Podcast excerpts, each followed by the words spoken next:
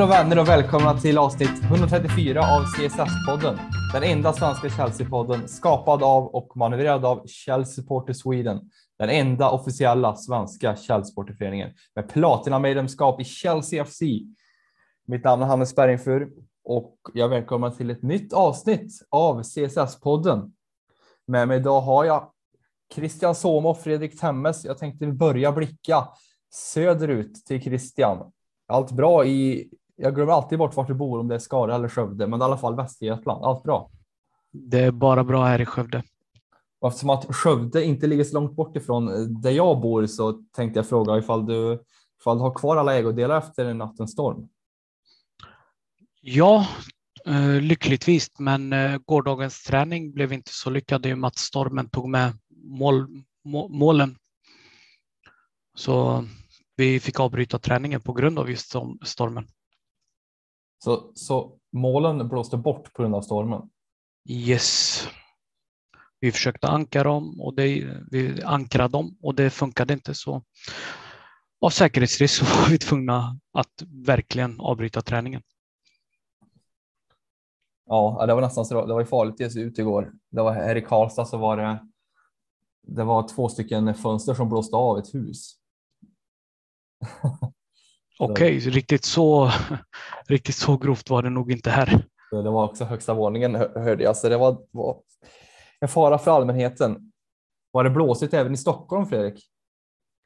Ja, blåsigt, men det har varit uh, mycket snö här, i alla fall med Stockholms mått mätt. Så folk har haft svårt att uh, ja, ta sig runt här helt enkelt. Vad är det då? Är det tre centimeter eller? Ja, ungefär. vi är inte så bra på snö här, här nere.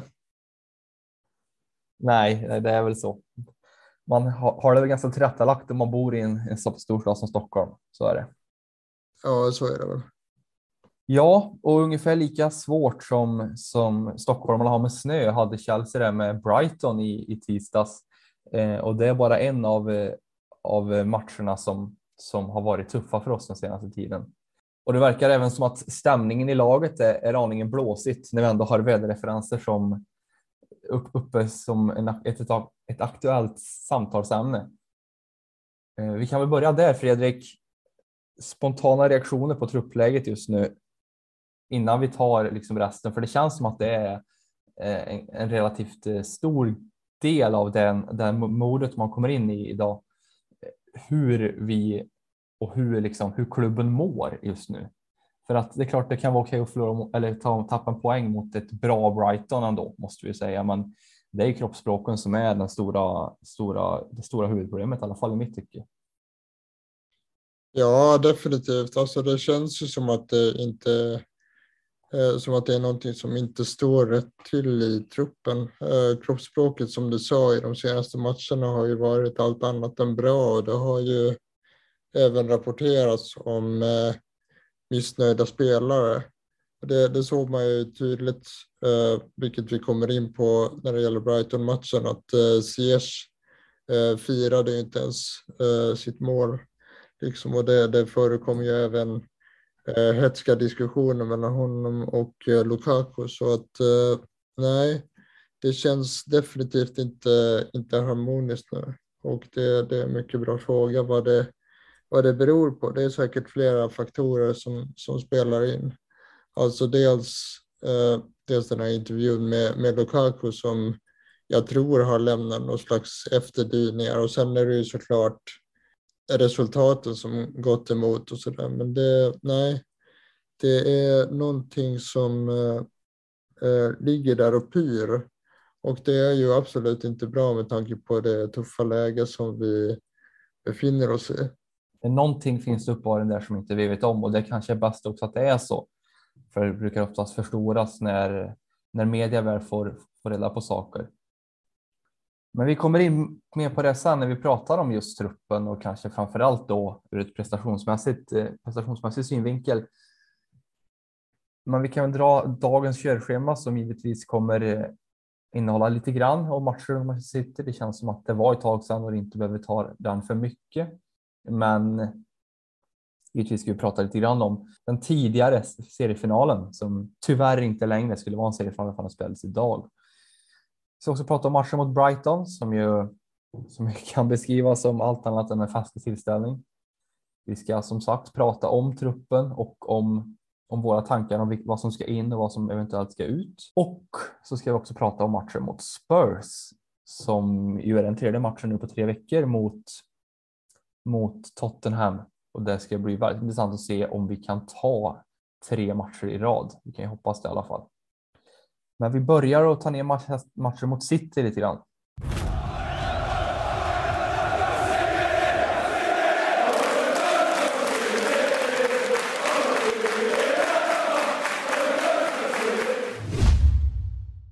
Och vi kan väl säga så här Fredrik, att eh, vi älskar vårt Chelsea och, och, vi står bakom det varje gång, men det var en otrolig klassskillnad i, i matchen mot Manchester City. Ja, verkligen. Vi blev ju enkelt utmanövrerade igen. Eh, det var inte lika illa som på Stamford Bridge riktigt, men eh, City var totalt eh, dominanta. Jag kollade igenom highlightsen ikväll för att friska upp minnet och det var ju rent deprimerande att se hur, hur få lägen vi hade egentligen. Och det blev ju tidigt tydligt att det bara kunde sluta på ett sätt. Jag menar, vi var hyfsat stabila och disciplinerade bakåt under den första halvleken, men var ju totalt uddlösa framåt. Och det känns också som att om man säger, ibland kan vi ha sådana matcher som att vi är relativt bra med boll och så där, men vi, inte, vi saknar skärpa helt enkelt. Eh, men måste jag säga, det kändes inte som att det kom till lägen. Christian, håller du med om det? Liksom att nu kommer vi med på mer prestationer och så där, men det kändes som att vi inte ens skapade eller gav oss själva chansen att skapa någonting. City är ett otroligt bra lag, men lite mer vilja hade vi ändå kunnat sett va? Ja, alltså jag. Eh, jag förstår inte hur vi går in i den matchen egentligen. Eh, startuppställningen var för mig eh, ett frågetecken. Varför startar man eh, Pulisic och eh, Ziyech över Mount till exempel? Eh, är det för att de ska kunna hålla i bollen i offensiv planhalva eller det var inte riktigt så jag uppfattade det. Jag uppfattade det mer som att de arbetade i en återerövringsfas hela tiden. Det var en faktor för mig som gjorde att, att den här matchen kändes eh, så himla dålig. Eh, vi går in i en direkt seriefinal. Eh, förlorar vi den matchen så har vi förlorat titeln. Vi har inte möjlighet till att komma upp och att komma ikapp där längre. Så mycket på spel och vi kommer in så lojt. Det, är, det var jobbigt att se. Håller du med Fredrik att det var fel att Mount blev bänkad? Ja, alltså jag vet inte. Det är ju det är ett svårt läge för, eh, för Tuchel nu. Eh, därför att eh, precis varenda kotte i, i offensiven är ju ur form. Så hur ska han göra egentligen? Ska han fortsätta att rotera i match efter match eller ska han bestämma sig för en föredragen trio och ge dem ett antal matcher i rad för att spela ihop sig? Jag är en förespråkare för kontinuerlig rotation och meritokrati, men det, det är värt att diskutera hur man ska ta sig an det när ingen levererar. Jag, jag förstår din, din poäng Christian, men, men Eh, eh Mount har inte varit bra på sistone heller. Liksom. Eh, så det var, det var svårt, men sen var det ju samtidigt irriterande liksom att eh, Ziyech och eh, Pulisic bidrog ju inte med någonting överhuvudtaget. Utan de, eh, de för, förlorade bollen ständigt och eh, lyckades helt enkelt inte skapa någonting. Och eh, Lukaku, vi kommer säkert mer in på honom sen, han blev ju dominerad av John Stones och det, det ska ju inte ske. Så nej, det, det är ett svårt läge nu. Eh, svårt att avgöra vem som ska spela och inte. Men eh, som det blev så föll det inte alls väl ut. Jag håller med dig gällande Mason Mount om att han inte har varit eh, tillräckligt duktig på sistone. Ingen i Chelsea har varit duktig förutom Thiago Silva, Rudiger, Kanté och Kova. Men när det väl kommer till att inte se loj ut, att man inger en form av känsla av att man kämpar, man krigar, eh, man gör sitt yttersta ändå. Den känslan får jag inte av Pulisic eller Ziyech. Nej, så är det. Eh, jag, jag håller med om det därför att eh, Mount visar ju alltid rätt inställning i alla fall och eh, är ju vår bästa eh, pressspelare offensivt sett. Så det är klart att man, man tappar ju någonting eh, när han inte är på planen. Men eh, jag tycker också att det var lite märkligt därför att det, det, var det var ju ingen vidare intensiv press överhuvudtaget heller utan vi, vi föll och föll och föll och eh, lät, lät City liksom etablera ett tryck på, på vår planhalva och eh, gjorde, inte, gjorde inte så mycket åt det egentligen förutom att täcka ytor och stå rätt och sådär. Så jag håller med dig om det också, att det var, det var en, en märklig matchplan. Tuchel sa ju att, att han hade lärt sig väldigt mycket efter förra matchen, men personligen så eh, såg jag inte så jättestora skillnader. Bara att det inte var fullt lika illa som det var förra gången. Ja, jag håller med. Du nämnde att eh, Ziyech och Pulisic tappade mycket boll och kom inte till lägen. Eh, på samma tema kan vi inkludera Romelu Lukaku som, som verkligen var under isen den här matchen. Christian, vad tycker du är den största anledningen? Är det att han blir för isolerad uppe på topp eller för att han helt enkelt inte han gör sig själv isolerad? Vad, vad tror du att det är? För att han har ju varit en väldigt svag och eh, min fråga är egentligen att typ som jag vill ställa mig till, till ledningen och till, till Thomas Tuchel då, i förlängningen är att Eh, vi har ett, ett anfalls, anfallsalternativ, en, en riktig striker i truppen och, och, och det är Lukaku. Om inte han är bättre än så här så, så hade det varit skönt med en, med en spelare till. Vad, vad känner du först då? Var det hans fel att eh, var det hans fel eller var det, var det vårt fel? Liksom hur, hur byggde du spelet till honom eller tyckte du själv att han, han bidrog till sin egen isolation? Jag tycker personligen att det ser ut som att Lukaku inte har något självförtroende kvar.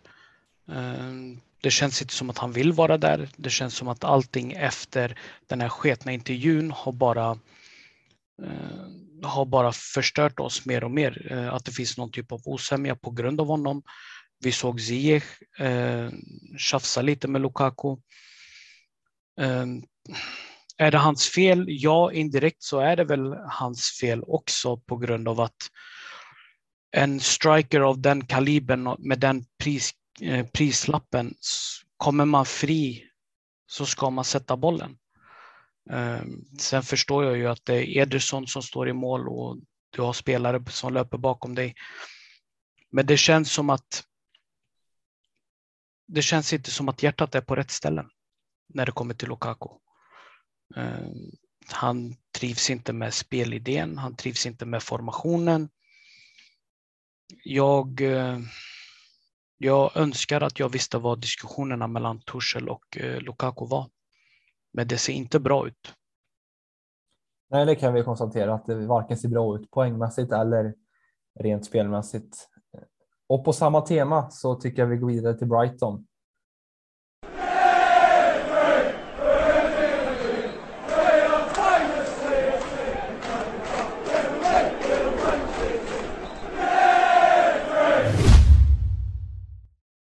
ett Brighton som har gjort eh, en ordentlig uppryckning under eh, Graham Potter de här senaste säsongerna och är ett av, ett av de, ja det är ju absolut ett av de tio bästa lagen i ligan och det visar de också den här matchen. Eh, vi kan väl börja där Fredrik. Brighton gör oss ju fruktansvärt dåliga den här matchen och jag tycker att givetvis att vi spelar ju inte bra och att vi, vi är tempofattiga och idélösa.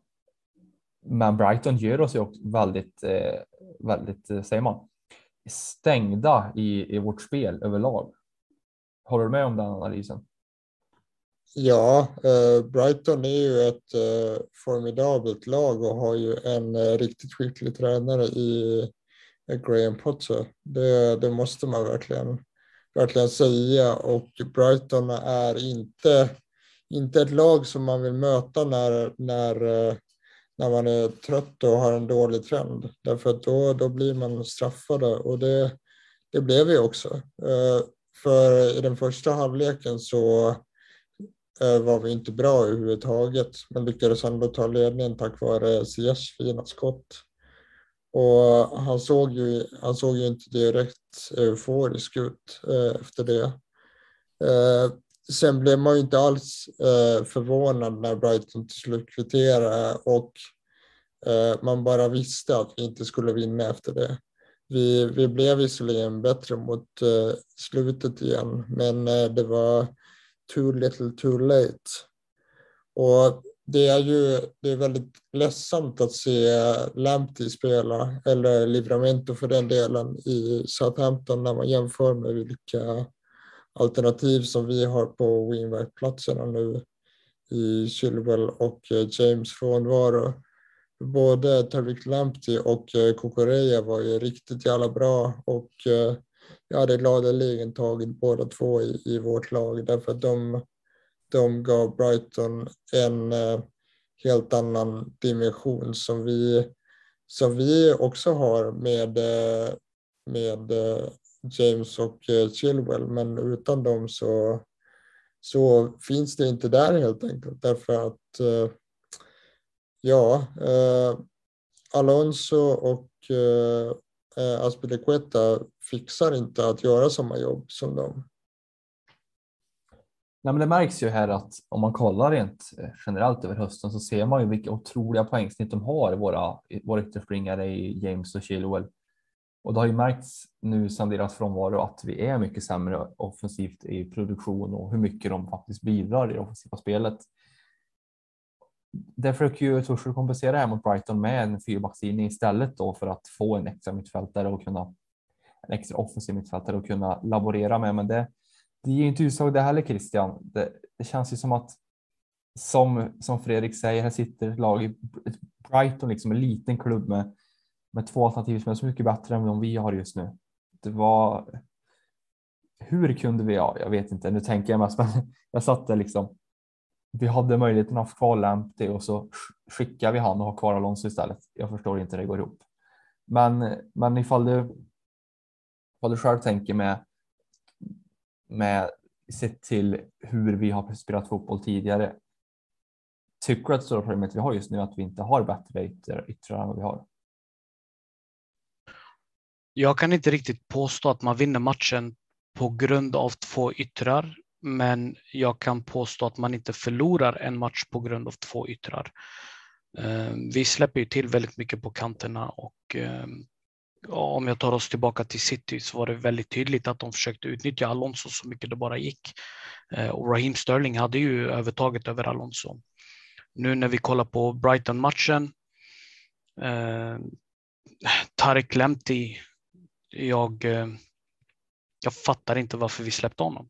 Han sprang cirklar runt eh, Alonso. Alonso hade svårt. Um, när vi ledde med 1-0. Så, ni har säkert lyssnat på podden tillräckligt länge för att förstå att jag är en optimist. Hannes, du har kallat mig för optimist. Uh, jag tror att mitt, min, min sista energi av att vara optimist försvann den matchen.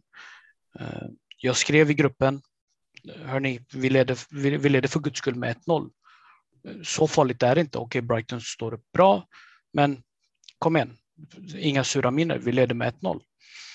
Det som händer är att eh, Tarek Lemti direkt efter gör bort tre killar. Utan att, med, med, en, med en acceleration. Gör bort tre killar, bara så.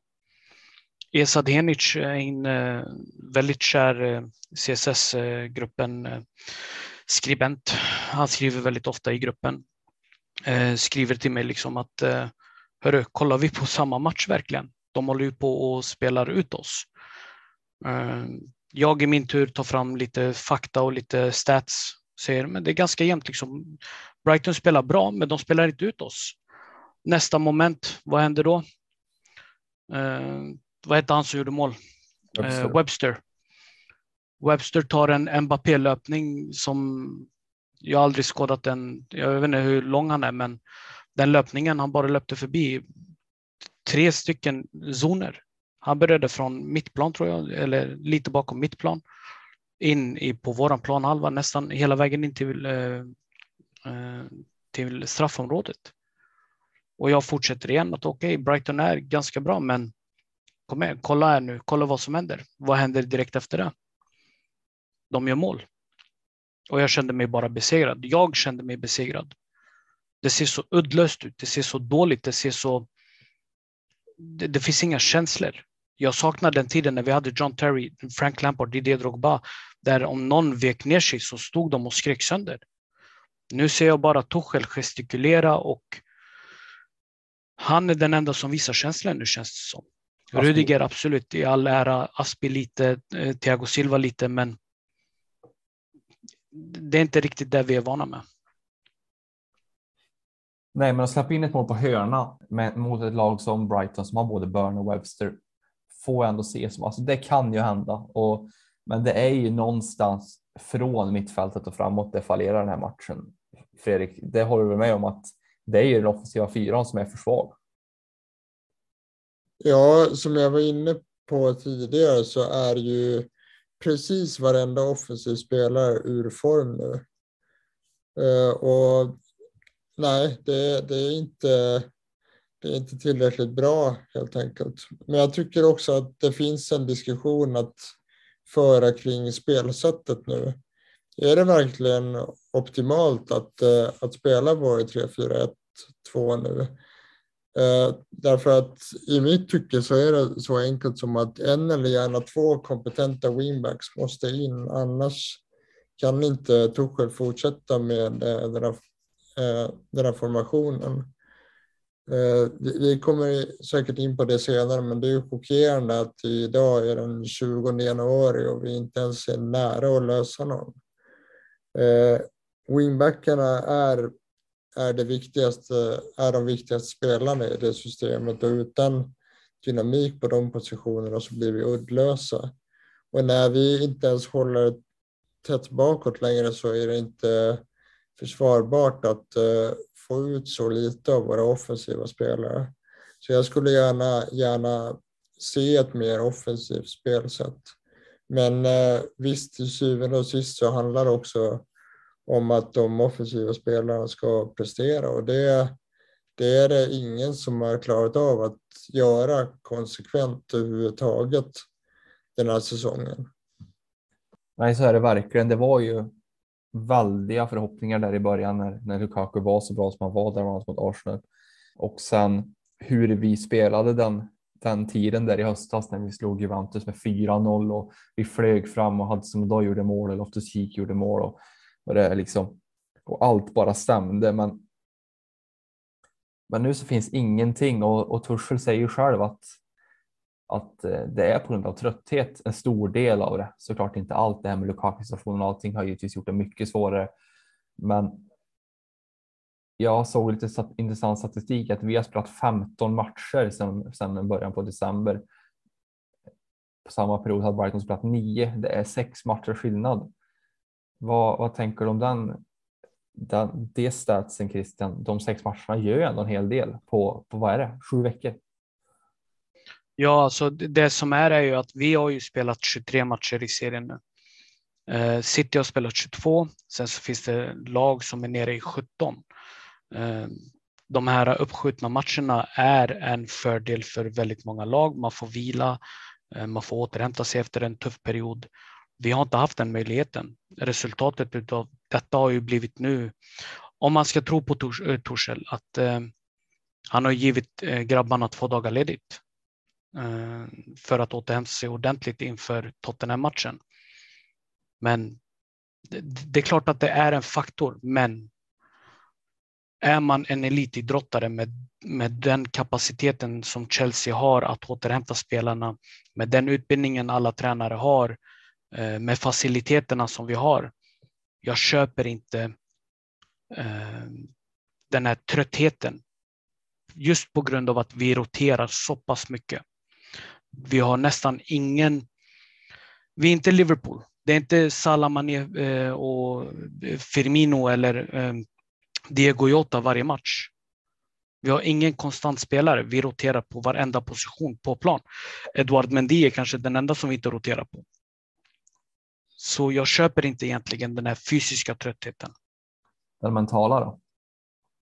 Den mentala kommer med dåligt resultat eller negativ trend eller eh, en idiotisk intervju. Det kan slå hårt. Nu pratar jag utifrån min egen erfarenhet här och den är ju inom en mycket lägre nivå i en helt annan sport. Men personligen så känner jag ju att när det blir för mycket av någonting, när man liksom hela tiden är uppe i till exempel fotboll, så, så fin, försvinner det en liten edge av ens, en spel och ens liksom kvalitet någonstans i det man gör och liksom drivkraften och, och motivationen någonstans. Jag tror ju att, att proffs liksom ständigt har kontakt med till exempel psykologer och så vidare för att motverka det här och hela tiden hålla glöden uppe. Men det är ju någonting som uppenbarligen inte går just nu och det ligger ju på tränaren just nu. Kan det vara så att vi har att de har blivit trötta på, på tuschen nu Fredrik och att det helt enkelt krävs någonting nytt eller rent av två dagars vila inför matchen mot Tottenham för att det här ska, det här ska vända. Jag hoppas verkligen att det inte har med, med någon trötthet uh, mot uh, Tuchel att göra därför att han har, han har inte ens varit, varit här i ett år och vi har ju ändå uppnått otroliga framgångar eh, med honom. Så jag hoppas verkligen eh, att det inte är ett nytt budskap och en ny röst som krävs utan det handlar egentligen om, om, om vila tror jag. Eh, för jag, jag håller med Christian om att det är ju absolut inte, inte liksom hela anledningen. Vi har redan varit inne på det med det dåliga kroppsspråket och en eventuell osämja och jag var även inne på det här med, med spelsättet nu. Men eh, till eh, diskussionen så hör jag att vi har, eh, vi har spelat 36 matcher den här säsongen, vilket är flest av, av precis alla lag i de fem stora europeiska ligorna. Och eh, vi har som sagt inte fått eh, en enda match inställd så att eh, tröttheten är en eh, faktor men eh, eh, är absolut inte hela sanningen. Förhoppningsvis så, så ger de här två vilodagarna eh, susen nu. Och eh, ja, alltså, ser, vi, ser vi ingen bättre prestation så är det ju mer eller mindre ett bevis på att det faktiskt är, är någonting annat också. Jag har sagt, du ska ha spelat mest matcher i, i hela topp fem-ligorna. Men jag tänker också spontant att vi är kanske tillsammans med Manchester City också det laget som har den mest investerade eh, truppen sett till ah, samtliga 22 spelare, alltså två startelvor borde inte vi ha spelarmaterial för att kunna, kunna spela så här många matcher? För vi vill ju spela matcher för att vinster leder till fler turneringar. Nu förstår jag, vi har en klubblags-VM som kommer upp här som inte direkt gör det till mindre matcher heller, Christian. Borde inte vi ha eh, förmågan när vi har så mycket, så många bra spelare i truppen? Eller är det helt enkelt spelarna som är sämre än vad, vad vi tror? Min åsikt är att vi bör, eh, vi bör kunna avfärda trötthetsdiskussionen eh, sett till att vi har två stycken startelver. Eh, kanske inte ytterbackar just nu, men vi har lika bra spelare på bänken eh, som vi har ute på start, eh, i startfältet. Eh, inför den här säsongen så prisades Chelsea extremt mycket tillsammans med City över att ha en sån bänk, eh, att man har den bredden i truppen. Jag ser inte den bredden längre. Jag, eh, jag är nog lite inne i att jag är nog lite inne i Fredriks spår där om att man kanske ska ställa ut tre spelare som faktiskt får spela tre, fyra matcher tillsammans för att få in kontinuiteten. Och vilka ska det vara? Jag tycker personligen att det ska vara Mount, Lukaku, möjligtvis Werner. Eller det som funkade så bra förra säsongen, Werner, eh, Havertz och eh, Mount. Ja, jag är inne på ungefär samma spår. Ja, det, eh, jag tror att det kan vara värt att, eh, kanske, kanske ställa över eh, Lukaku åtminstone i nästa match och testa det här och gå tillbaka eh, back to basics helt enkelt för, för att se hur, hur det fungerar. Ehm, eh, ja, det, det är svårt alltså. Eh, jag tycker att vi ändå sett under den här säsongen nu att kanske så är det så att vår bredd inte är så bra som vi trodde att den, att den var. Eh, och speciellt inte när, när samtliga offensiva spelare är, är formsvaga och liksom alla har ju, alla har ju en svaghet.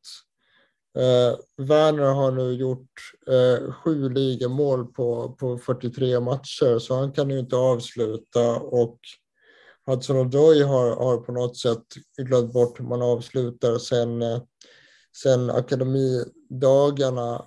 Och nej, det, det är liksom det är defekter i, i varenda spelare och vi ser ju också det nu.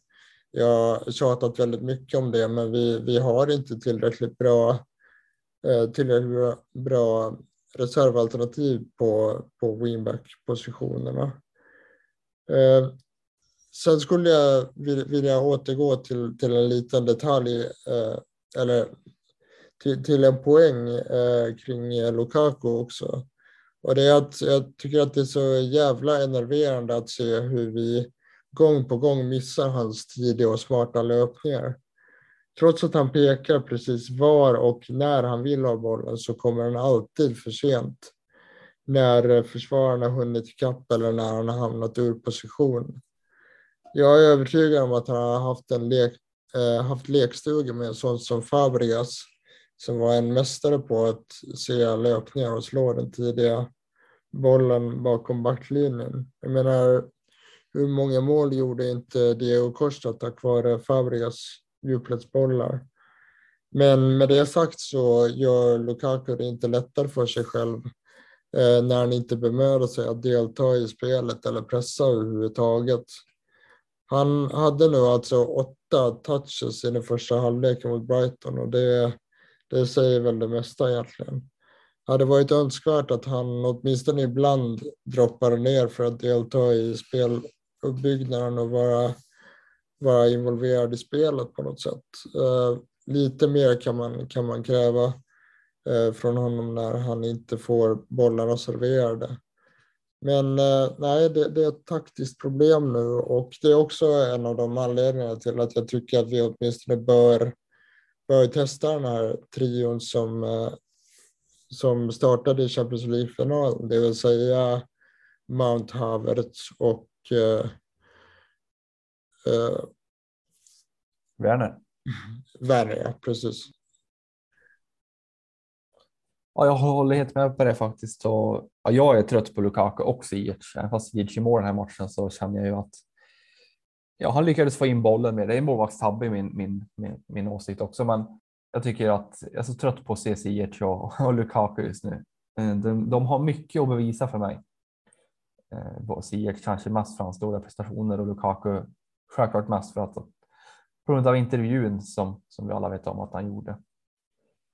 Vi ska, vi ska gräva ner oss ytterligare i trupp, truppläget eh, ska vi göra för att det är ju som sagt en ganska dyr och ganska eh, välinvesterad trupp vi har att göra med och vi tänkte kolla vad det är vi har fått för, för de här pengarna vi har spenderat och utvärderat hur, hur bra spelarna faktiskt är och inte bara på, nu, på, på nuvarande form givetvis, utan överlag.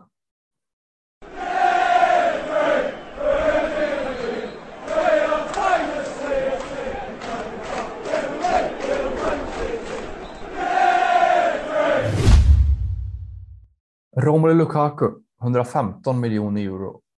Kai Havertz 80 miljoner euro. Timo Werner 53 miljoner euro. Hakim Ziyech 40 miljoner euro och Christian Pulisic 64 miljoner euro.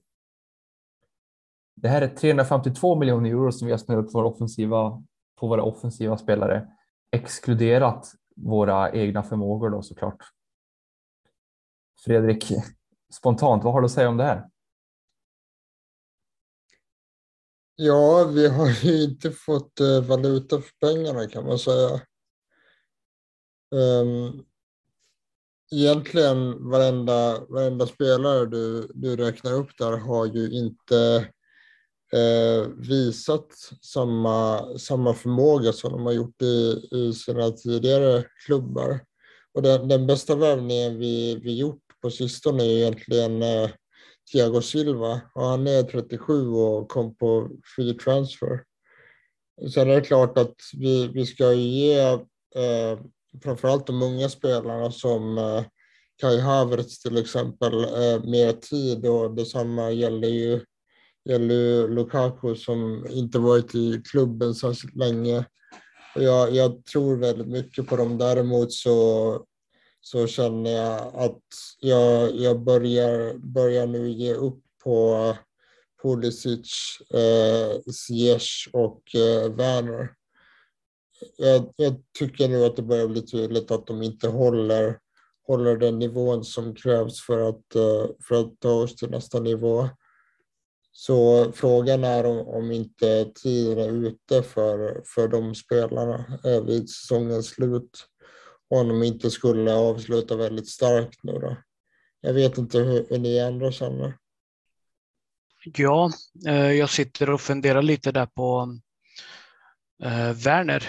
Eh, hur jag känner kring det. Jag håller helt och hållet med om Pulisic och eh, Ziyech. Men ehm, den enda bristen visserligen som vi har med Werner och jag vet att det här låter komiskt med tanke på att vi köpte Werner för att vi skulle få mål producerat. Eh, det är just att han inte lyckas få in bollen i mål. Men hans löpningar, hans samspel med Eh, övriga laget den är fruktansvärt bra. Han ger aldrig upp. Han har en härlig killer, alltså han har en härlig attityd och inställning när han är på plan. Så jag håller nog inte med om Werner, men jag håller med om de andra. Men eh, räcker verkligen en bra inställning med tanke på, på den summan vi, vi la ut för honom? Han, eh, han har helt enkelt gjort eh, alldeles för få mål och även om man tittar på hans teknik så är den ju usel ofta. Ja, jag, jag tycker inte att det är tillräckligt bra, men jag, jag, köper, jag köper helt, helt det du säger om att han löper smart och jobbar hårt, men jag, jag tycker inte att det räcker. Jag håller med dig till en viss del. Eh, den biten jag inte håller med dig om är just när vi har brister i alla lagdelar förutom möjligtvis backlinjen just nu. Eller om, om vi ska räkna med wingbacksen så blir det ju visserligen backlinjen också. Men när vi har ett problem i truppen där det liksom de här två senaste matcherna där det har känts loj, det har känts dåligt, det har känts eh, helt bedrövligt. Så uppskattar jag hellre Werners inställning och löpkapacitet och löpvilja över mål med tanke på att vi gör ändå inga mål. Ja, jag håller med där att det är lite klurigt med Werner. Pulisic är ju trots allt ganska ung, men han fyller ändå 24 år i år och han har inte visat nästan någonting tycker jag, eh, mer än enstaka tillfällen. Och Ziyech är ju som jag sagt tidigare mycket trött på. Werner är en spelare som jag, jag ser ganska stor, vad säger man, uppsida i att ha i truppen för det är, han känns relativt unik i sitt, sitt spelsätt på något sätt. Jag hade inte tagit den här värvningen med det här utfallet för den prislappen idag. Men när vi väl har honom i truppen så vet jag inte om vi tjänar så mycket på att sälja honom utan ha honom som, en, som en, ett alternativ helt enkelt. Skulle jag se det som. Men Fredrik, du säger att du fortfarande flitar dig på Havertz. Havertz fyller alltså 23 år i år och det är klart att det är ingen, det är ingen, ingen jättehög ålder på något sätt, men, men visst så krävs att han börjar ta steg nu. Ja, absolut, men jag, jag tror stenhårt på hans eh, potential. Eh, han har ju talat om, om liksom en, eh, en, en av de mest lovande spelarna eh, för, för sin generation och det det tror jag faktiskt på. Så jag, jag är villig att ge honom eh, mycket mer tid än till exempel Ziyech. som, är, eh, som trots allt är, är i sin prime nu och ändå inte bättre eller mer jämn än så här. Jag kan acceptera att unga spelare som Havertz och eh, Callum Hudson-Odoi eh, liksom har, har sämre perioder och eh, har saker att utveckla. Men de har, de har tiden på sin sida till skillnad från eh, Ziyech då framför allt. Och eh, Timo Werner eh, är, ju, är ju inte liksom i sin prime än, men han är ändå, ändå äldre än de spelarna som jag precis nämnde. Men eh, nej, jag, jag, jag, tror som sagt stenhårt på Havertz och, och är övertygad om att han kommer bli en helt fenomenal spelare om några år. Jag, jag, tyck, jag tycker mig, alltså även om man kan kräva mycket mer av honom så tycker jag, tycker jag man ser tendenser och sekvenser där, där, där han visar den, den talang som han besitter. Jag har en eh, motfråga då, Fredrik. Jag pratade tidigare om, eh, Eh, eh, eh, riktigt länge sedan så pratade jag om akklimatiseringsperioder och att man behövde vänja sig. Sen så kom covid och så var det alltid någonting liksom. Tror du att det fortfarande är en faktor till varför inte Havertz har utvecklats mer än vad man förväntar sig sett till den prislappen och sett till den, de förväntningarna man hade på honom? Eller tycker du... Jag tycker personligen att han kanske borde ha utvecklats lite mer. De inhopp han har gjort har han inte känts bra, helt enkelt. Nej, men eh, eh, det kan ju inte handla om, om akklimatisering fortfarande. Det håller jag helt med om. Och som sagt, man, man har rätt att förvänta sig mer från honom. Men jag, jag tycker inte heller att han nästan överhuvudtaget spelat i sin bästa roll. Eh, jag, jag ser honom som en, eh, som en eh, central tia som ska ha, ha eh, licens att, att liksom eh, flyta omkring och eh, ja, eh, nosa upp ytorna och även kunna löpa in i boxen. Vi, vi har spelat honom eh, på en himla massa positioner. Vi har spelat honom som offensiv åtta. Vi har spelat honom som falsk nia. Vi har spelat honom som renodlad nia. Vi har använt honom på kanten, men vi har inte, inte spelat i hans bästa position. Så det är klart att det är inte hela, hela sanningen heller och jag, jag håller med om att eh, han är ojämn och inte motsvarat förväntningarna hittills. Men jag, jag tror att det, det handlar om, om, eh, om tid. Tid och självförtroende och ett, eh, en, en roll som, som passar honom bättre. Jag, jag, och det, det gäller egentligen inte enbart honom utan jag, jag tycker att systemet som vi spelat nu eh, är kanske inte optimalt för, för många av våra offensiva spelare. Det dilemmat som, det dilemmat som jag ser är ju att under förra säsongen så tycker jag det funkade, funkade bra med, med den här 3-5-2 eller vad nej, ja, nu är det 3-4-3 uppställningen vi har brukat kört med Mount och Havertz fram med Werner. För Werner är en spelare som han bidrar ju med djupledslöp. Om det är någonting han kan så är det springa bakom backlinjen. Om än han springer lite för tidigt ibland så bidrar han ju med ett hot som någonstans någonstans drar på sig uppmärksamhet i alla fall och, och, och, och helt enkelt skapar ett orosmoment för, för backlinje. Och det funkar även bra när vi har ordentliga wingbacks som jag varit inne på tidigare också. Men nu när vi har en sån central stationär nia som, som Lukaku som dels också har varit dålig men som är relativt orörlig så är det svårt att ha både Mount och Havertz som just de här rollerna bredvid eftersom att det inte riktigt blir samma liksom hot utan det blir lite mer trögflytande. Och om, som du säger också, är det den mest optimala eh, uppställningen vi har för att kunna spela med Havertz. För jag håller med om att Havertz, hans bästa roll är som nummer 10.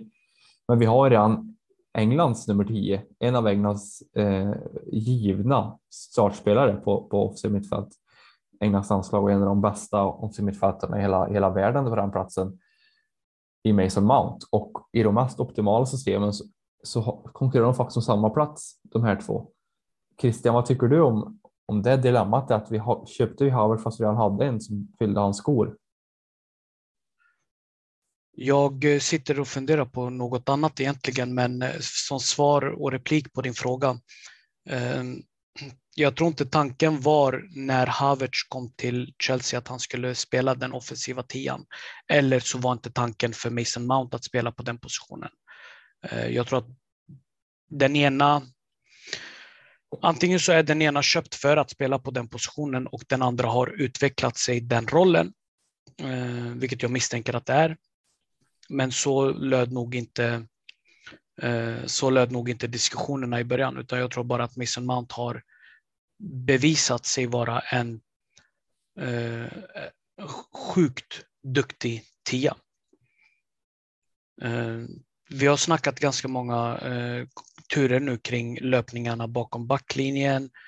Eh, dels för Lukaku, dels för Werner och eh, även de offensiva pjäserna det är en faktor som vi inte har vägt in. Och jag tänkte svara på Fredrik eh, tidigare där med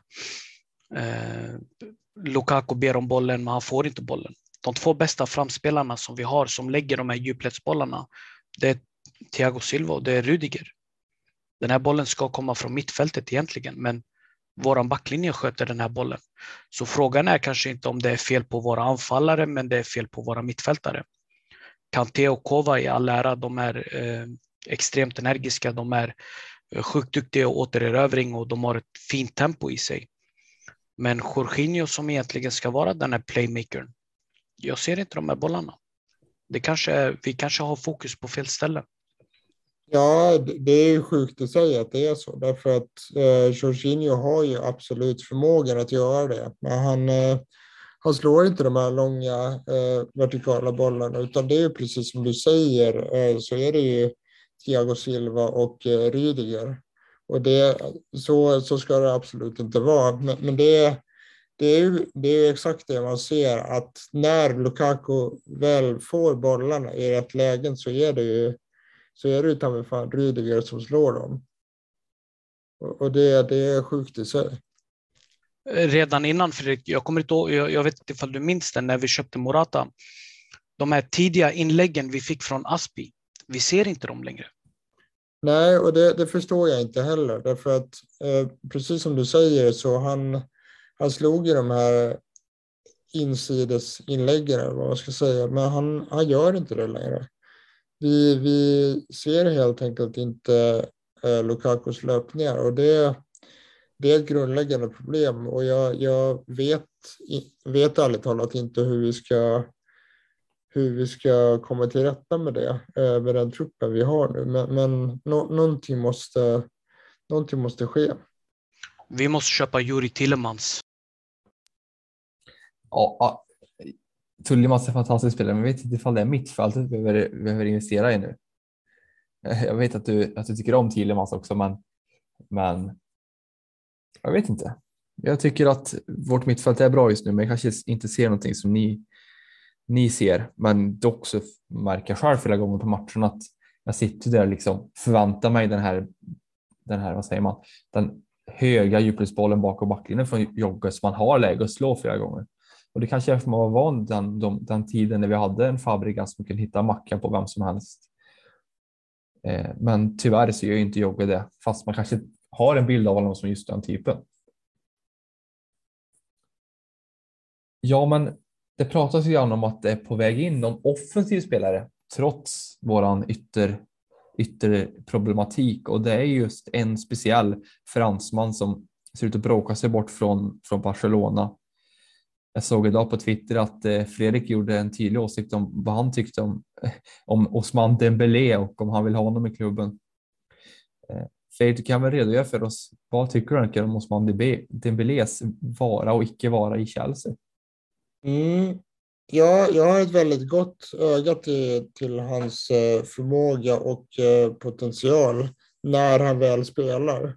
Men det, det är just det som är problemet, att han har ju en väldigt besvärlig eh, skadehistorik och det, det känns som att vi inte inte behöver en Pulisic 2.0 som är, är, är borta mer än vad han är tillgänglig. Och sen, sen har vi det här övriga bagaget också med honom. Han, eh, han har ju liksom väldokumenterade eh, attitydproblem och eh, har ju många gånger visat prov på, på ett oprofessionellt beteende. Han, eh, han, kommer, han kommer sent hela tiden. Han är uppe på nätterna och spelar Fortnite.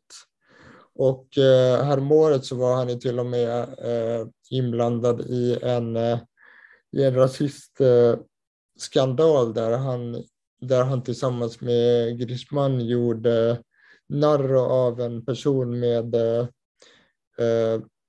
med eh, asiatiska rötter.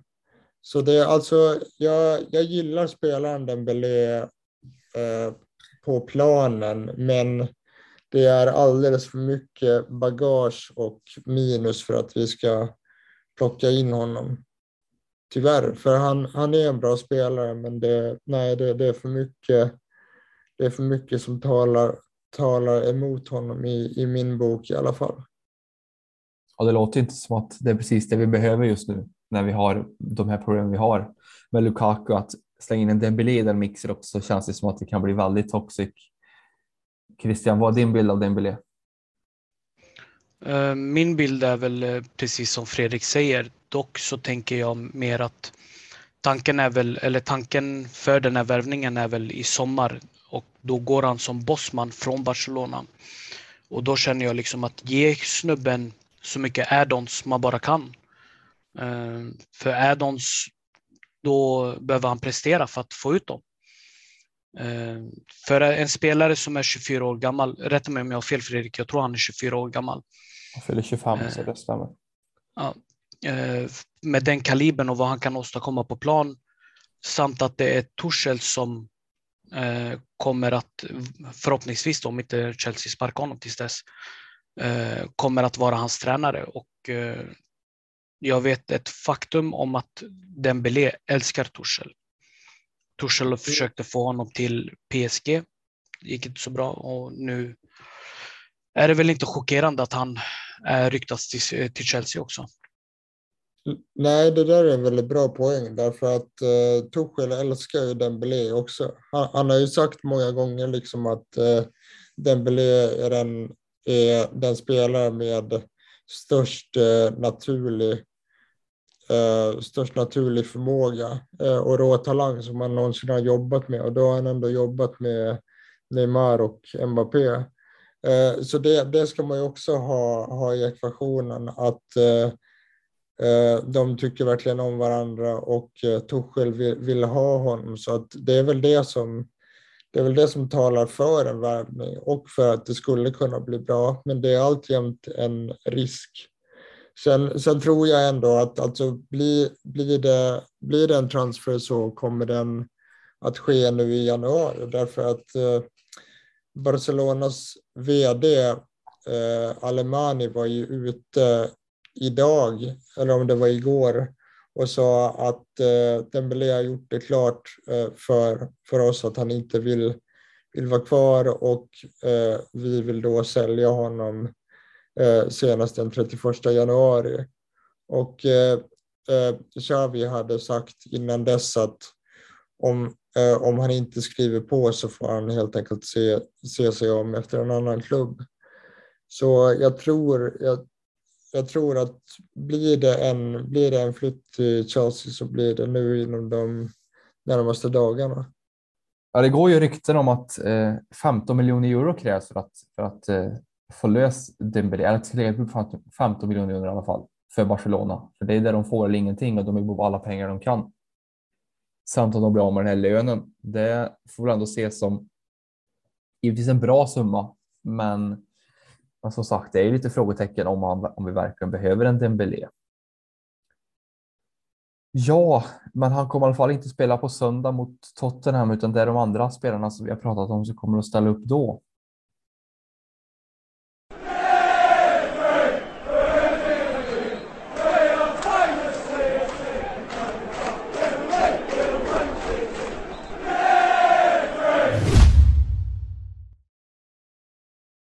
Det är Tottenham, Fredrik, som jag vet att du har lite bra koll på.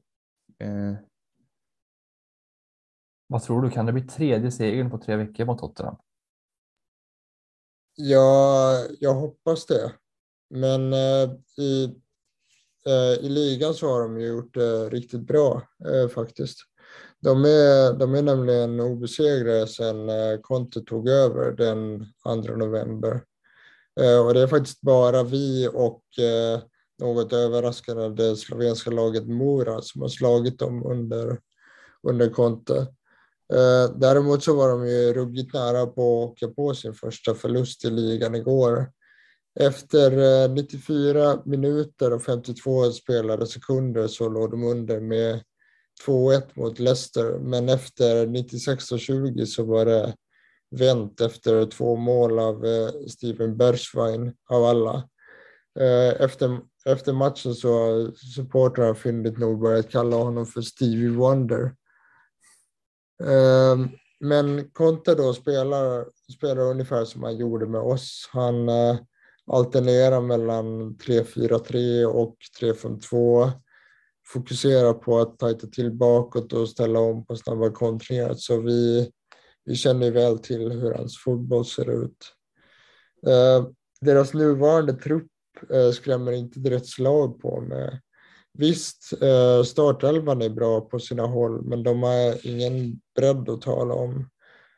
Mittbacksbesättningen är rent usel med spelare som Tanganga, Davinson Sanchez och Eric Dyer innermittfältet med Höjbjerg, Winks och Skippy visserligen solitt eh, och verkar vara en fin kombination för dem.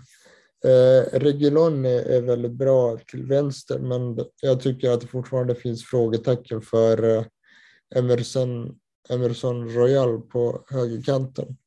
Sen vet vi förstås vilken kvalitet som Son och eh, Kane besitter. Kane har haft en väldigt trög säsong efter att han inte fick igenom sin drömflytt till eh, City. Men han, eh, han spelade faktiskt bra igår och stod för hela tio skott. Och om man ska titta på, på de spelare som fått ett lyft, ett särskilt lyft under kontot så är det Winks och eh, Lucas Moura som har presterat väldigt bra. Eh, tabellmässigt då, Eh, de låg på en åttonde plats med, med 15 poäng efter 10 matcher när Conte tillträdde. Och de ligger nu på en femte plats med 36 poäng efter 19 matcher, vilket är en poäng bakom West Ham som har fjärdeplatsen. Eh, och åtta poäng bakom oss med fyra matcher färre spelade. Så vår gamla manager har definitivt gjort ett bra jobb med dem, tyvärr. Går man in på matchen så är det därför av monumental vikt att vi tar en vinst här. Eh, som vi alla minns så var vi totalt överlägsna i båda kuppmötena mot dem och vann utan att förta oss egentligen. Frågan för mig är nu om Conte har lärt sig sin taktiska läxa och hur stor psykologisk påverkan den senaste tidens resultat har haft. Eh, jag tror definitivt i alla fall att Spurs kommer komma stärkta efter den här vändningen mot, eh, mot Leicester.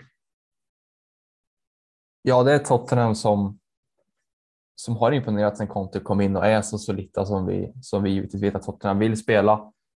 Som du säger.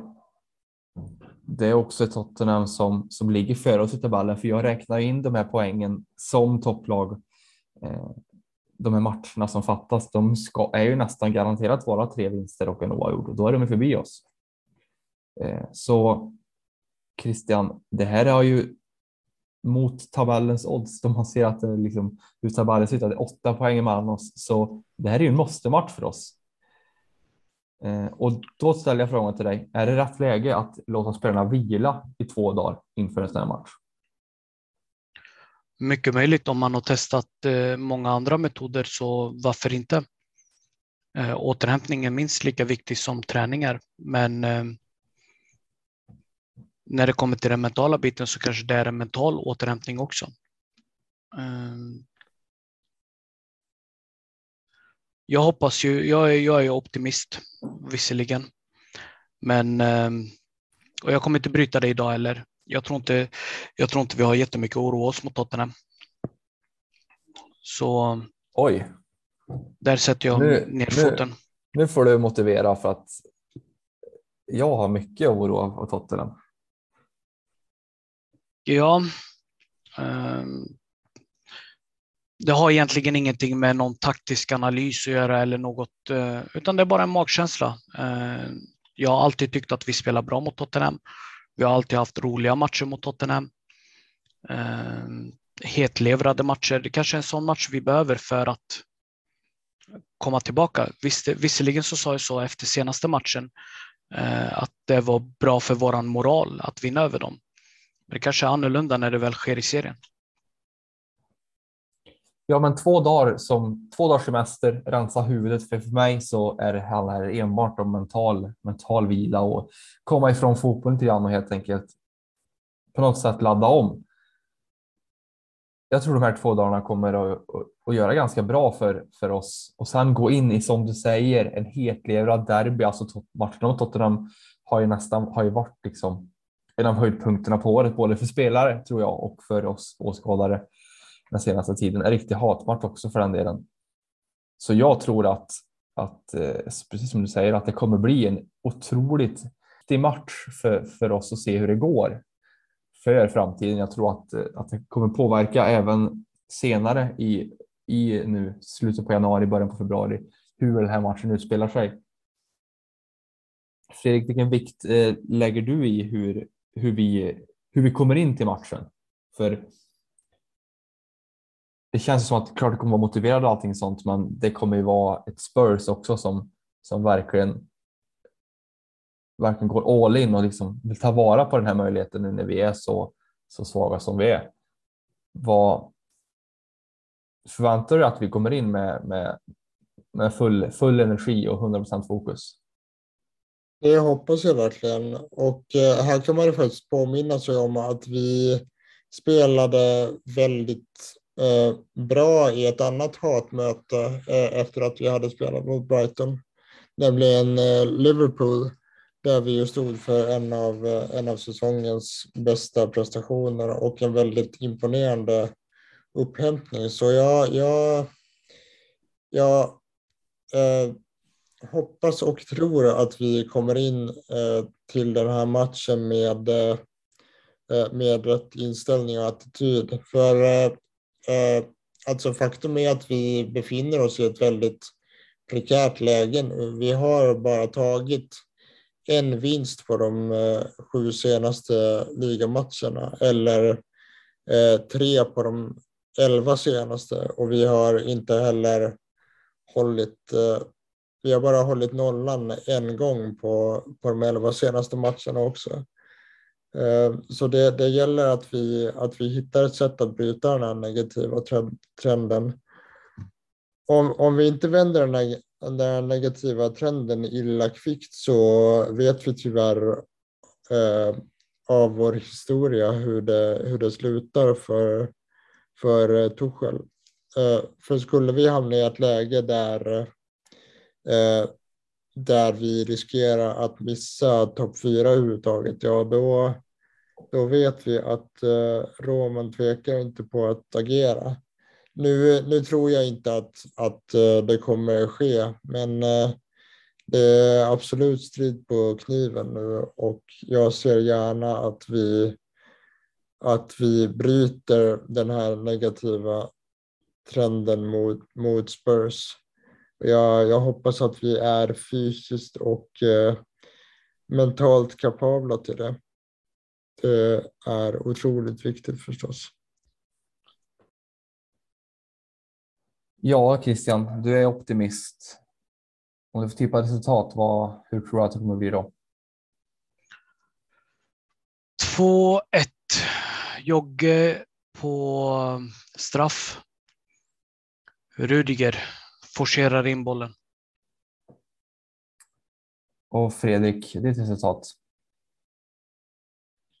Jag tror alltjämt på 2-1. Vi, eh, vi ska ta det här nu. Det måste vi helt enkelt. Vad tror du själv? Ja, jag tror väl tyvärr så tror jag på 2-2. Eh, men jag hoppas inte på tre poäng. Fredrik, du tror på 2-1. Eh, om du kan du lite kort eh, förklara hur, hur tror du att vi måste spela för att kunna, kunna nå de här de tre poängen som du tror vi gör? Ja, vi måste spela på samma sätt eh, som vi gjorde i cupmatcherna. Vi måste gå ut med inställningen att eh, dominera eh, och eh, vinna, våra, vinna våra individuella dueller och eh, dominera bollinnehavet och eh, föra spelet helt enkelt. Eh, Spurs, Spurs lyckades inte alls komma in i, i press mot oss eh, senast tack vare att vi flyttade bollen väldigt snabbt. Och eh, ja, det, det, blir nyckeln till seger tror jag, att vi driver upp tempot och eh, eh ber en bön för att eh, någon av våra offensiva spelare, vem det nu än blir, eh, faktiskt eh, steppar upp och eh, gör ett avtryck i den här matchen. Därför att annars kommer det inte gå, tror jag. Jag håller helt med om den analysen. Och hur det utspelar sig kommer vi få se på söndag. Hur sitter du bänkad, Chris, på söndag? Jag sitter bänkad på familjens restaurang efter fotbollsträningen och eh, ivrigt kollar. Nervöst? Extremt.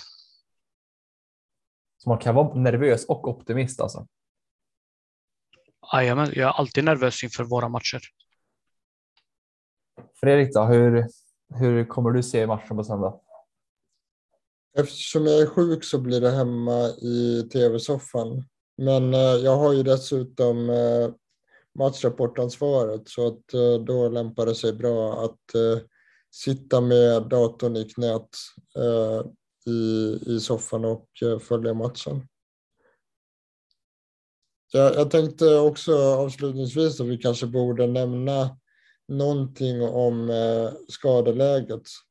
Det är klart att det, det är ju svårt att liksom med hundraprocentig eh, med, med ett hundraprocentigt självförtroende gissa vilka, vilka spelare som, som missar matchen före presskonferensen och vi spelar in det här på torsdag kväll innan de har ägt rum.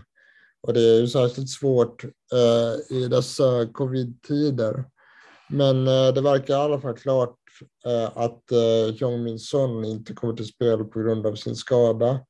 Vilket naturligtvis är ett enormt avbräck. Och inte heller eh, Cristiano Romero, deras bästa mittback, kommer att spela. Eh, Eric Dyer missar också matchen, men det är väl inget, eh, inget tapp direkt. Eh, för vår del så har jag hört att, att eh, Trevor Chaloba lär återgå till träning i alla fall och man skulle väl också kunna gissa att eh, Andreas Christensen eh, inte är allt för långt borta från spel. Men det, det, det är väl lite oklart än så länge, så vi får helt enkelt se vad Tuchel och Konto säger om sina respektive frånvarolägen nu under, under fredagen när de har sina presskonferenser. Ja, vi får helt enkelt hänvisa till dem. Så, så ber vi också att ni kan ha koll på vår sajt där, vi, när ni ser uppdateringar om skadeläget i truppen. Innan vi slutar där så vill jag bara påminna om vår FBL-liga. Deadline imorgon 19.30. Håll ett utkik. Eh, jag vet att min radarpartner Robban har eh, lagt ut en, eh, ett inlägg på CSS-poddens Facebook-sida. Så gå in där och kika.